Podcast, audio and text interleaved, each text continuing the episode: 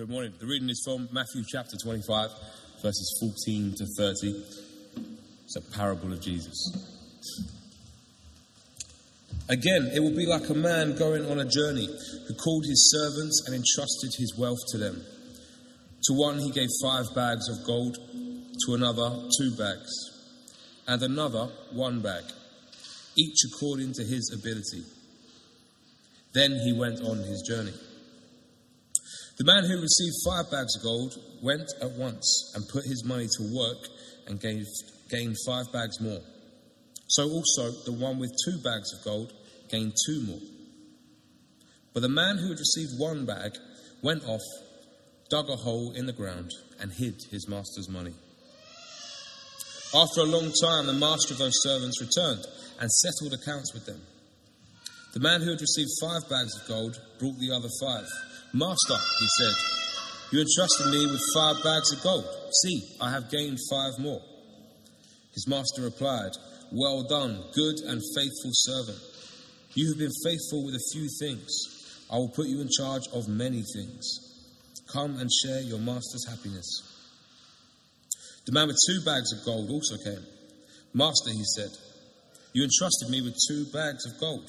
See, I have gained two more. His master replied, Well done, good and faithful servant. You have been faithful with a few things. I will put you in charge of many things. Come and share your master's happiness. Then the man who had received one bag of gold came.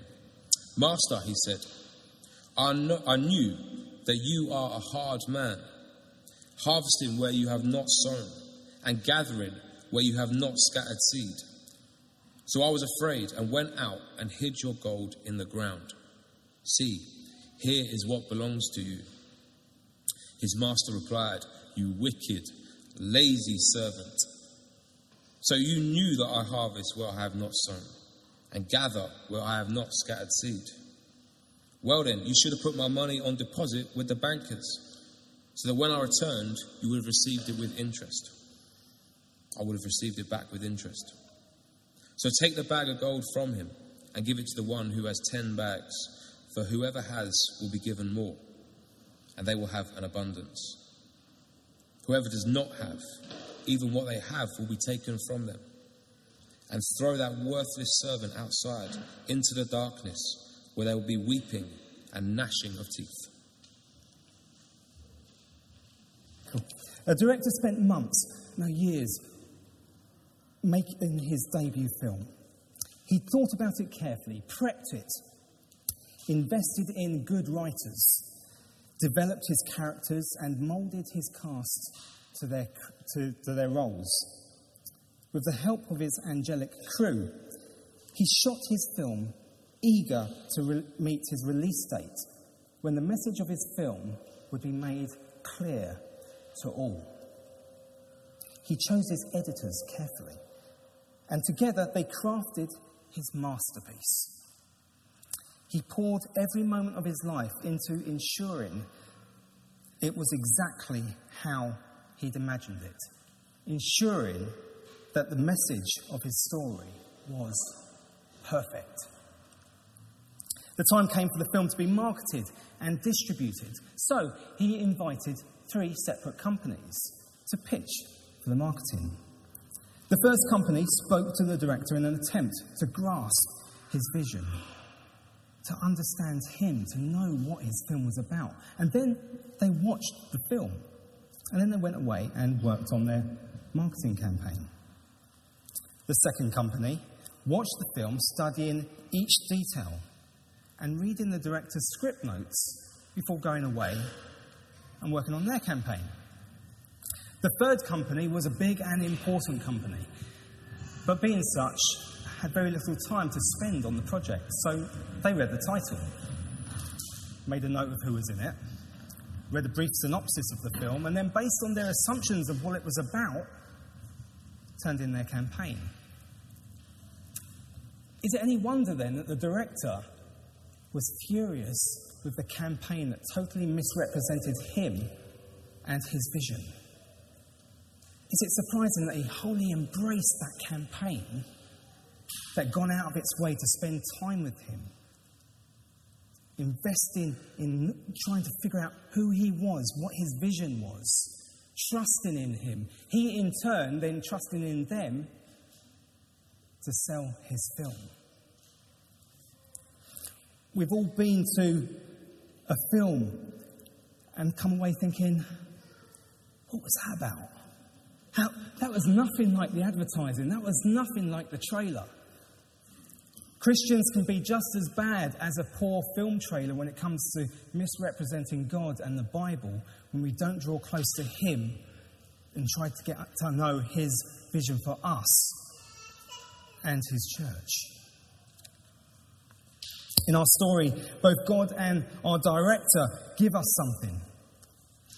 They give us a glimpse of His wonder, His design, His vision. He entrusts us with it, but not to just sit back and get a fuzzy feeling from it. He gives it to us for us to share with others so we can share His message and so that other people can get excited about it too. You know, it's like when you go to see a really great film, you come away buzzing and you want to go and tell other people about what you've seen and encourage them to go and see it too. So, what does our great director and Creator expect of us? And what does He give us to achieve the goals He sets? In our passage that Toby read to us, it referred to bags of gold. In some translations, that's translated as talents. Now, the term talent was first used as a unit of weight, the Roman talent being about 75 pounds. It was then used as a unit of coinage. But the way we use the term talent today derives directly from this parable in Matthew's Gospel, where it's used to sum up what Jesus was trying to convey. So it should be easier and clearer for us to understand that what God gives us to nurture are gifts and abilities, our God given talents that make up who we are. Romans 12, verse 6 God, in His kindness, gave each of us different gifts. So, what is your talent? Is it creativity? Are you musical, dramatic, artistic? Are you academic, athletic?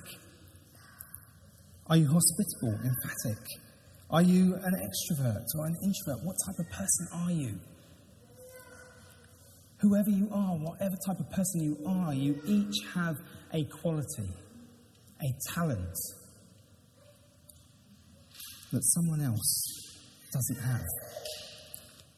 Even the most disabled or needy people on the planet can convey love and affection and much more.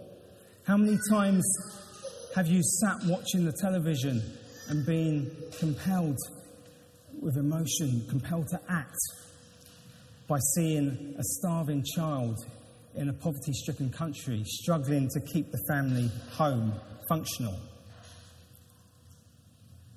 Or think about the actor Christopher Reeve, famed for playing Superman, but probably more famed for his achievements once he'd become a quadriplegic after breaking his neck in a horse riding accident. Now, I'm sure if I gave you the time, you could think of loads of other stories like this, but the point is this none of us are useless. We all have something to give. I'm always struck by Nick Vujicic. Now, if you've never heard of Nick Vujicic, he's an Australian man, a Christian, who was born with no arms and no legs, and whose motto is no arms, no legs, no worries. if you want to see some truly inspirational footage of what you can achieve with very little, check out his website, lifewithoutlimbs.org. We all are special. God has given us all talents, no matter what our circumstances. And if we let Him, He'll help us identify them and give us the strength and guidance to use them. In 1 Corinthians 12, it speaks of the body being made up of various parts the arm, the leg, the eyes, the ears, stronger and weaker parts likening them to the body of people that make up the church. And in verse 12 it says, The body is a unit, though it is made up of many parts. and though all its parts are many, they form one body. Going on to say in verse 18, God has, a, God has arranged the parts in the body, every one of them, just as He wanted them to be. So you are just as God wants you to be. Great? So God gives us these talents, but what does He want us to do with them? Or rather, what doesn't He want us to do with them? Well, the passage was quite clear. He doesn't want us to be like the, the lazy servant who has failed to grasp his vision, having his eye too much on the world viewpoint of God. Verse 24 Master, he said, I knew that you are a hard man, harvesting where you have not sown and gathering where you have not scattered seed. Missing the big picture, missing the eternal picture. Psalm 37, 12 to 13 says, The wicked plot against the righteous and gnash their teeth at them. But the Lord laughs at the wicked, for he knows their day is coming. And Jesus echoes that sentiment here. Throw that worthless servant outside into the darkness, Jesus says in verse 30, where there will be weeping and gnashing of teeth, giving him over to the world that he craves, allowing him to choose the path away from God immersing himself in the world view that leads, leads to death, away from that saving grace that is the ultimate gift of God, of the cross. If we don't draw close to the Creator to try and understand His vision, His big picture, how can we pretend to understand Him or the gifts he gives us? How can we do what God expects? How can we get into an intimate, intimate relationship with Him if we are not constantly striving to understand and communicate with Him? It's not good enough to just sit in church watching the film, just going through the motions. God wants to meet with us, He wants us to talk to Him. We need to be meeting with Him and talking with Him if we are to understand what He has given us. If we are to understand Him, if we are to understand those talents that He's given us and what He wants us to do with them. And He does want us to do something with them. God wants us to trust in Him, He wants us to be faithful to Him. And in doing so, he steps back in trust and faithfulness to us.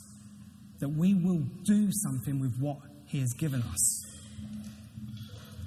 The more we excel in our faithfulness to Him, the more likely we are to be blessed with gifts of the Spirit to serve His people. 1 Peter 4, verse 10 Each one should use whatever gift he has received to serve others faithfully administering God's grace in its various forms. So, what does it mean to, to serve others? The parable speaks in terms of monetary service, sorry, in terms of minimum service of earning interest. So, at the very least, sharpen our own faith to the very least, learn for ourselves and maybe influence for the better others in church. That's the very least that we're expected to do. The marketing company's job was to sell the film, to spread the message of the film using all the tools, all the resources at their disposal to evangelize. Now, not in some big loud mouth preacher type of way, that's just one way we view evangelism. But we are all called to evangelize, which simply means to spread the story of Jesus, to tell the story of Jesus and of God's love, using all the tools, all the gifts, all the abilities, all those talents at our disposal, all those things that He gives us. He is not asking us to do something we're incapable of doing. Rather, He gives us the skills and the inspiration and the strength and the courage to work for Him in the situations we're in by being the people He has called us to be. Let me say that again. He's not asking us to do anything we're incapable of doing. Rather, he's, He gives us the skills and the inspiration and the strength and the courage to work for Him in the situations we're in by being the people He has called us to be.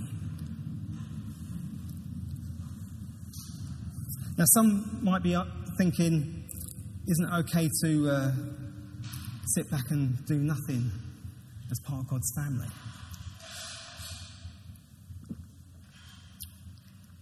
Well, no, quite frankly, it's not okay. Yes, there may be times when it's right not to get involved in the running of the church family. You may be going through a time or coming out of a period of hurt or bereavement, or maybe you're just exhausted. So, yes, for everyone, there is a time of just receiving, a season where we just need to be in God's presence and receive. However, no matter what our circumstances, we should always be open to God using us. We should always be trying to hone those skills, those talents, to be able to speak with other people, to share our story, to be able to love each other.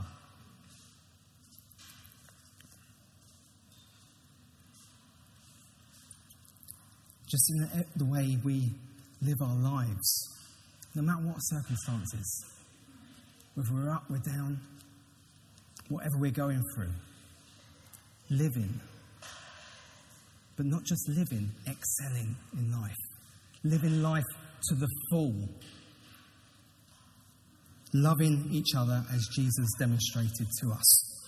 Imagine if every Christian in every church around the world used their talents and love and commitment to God throughout their wider community, just as we've seen in that video, that cat video.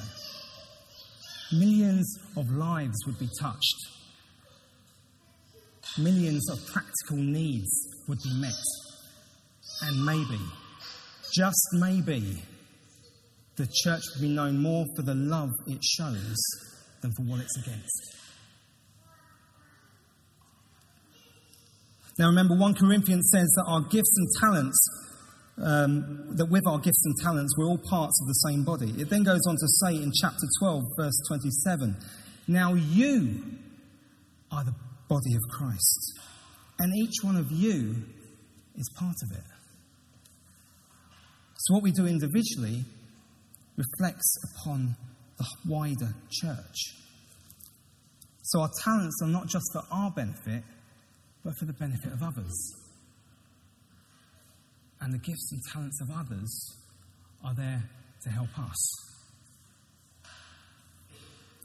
So, don't be like the wicked servant or the lazy marketing executive who cut off their nose to spite their face losing out on what was freely on offer because they chose not to act, chose to believe the lies of the world, chose not to put in the effort, chose not to communicate with the great director,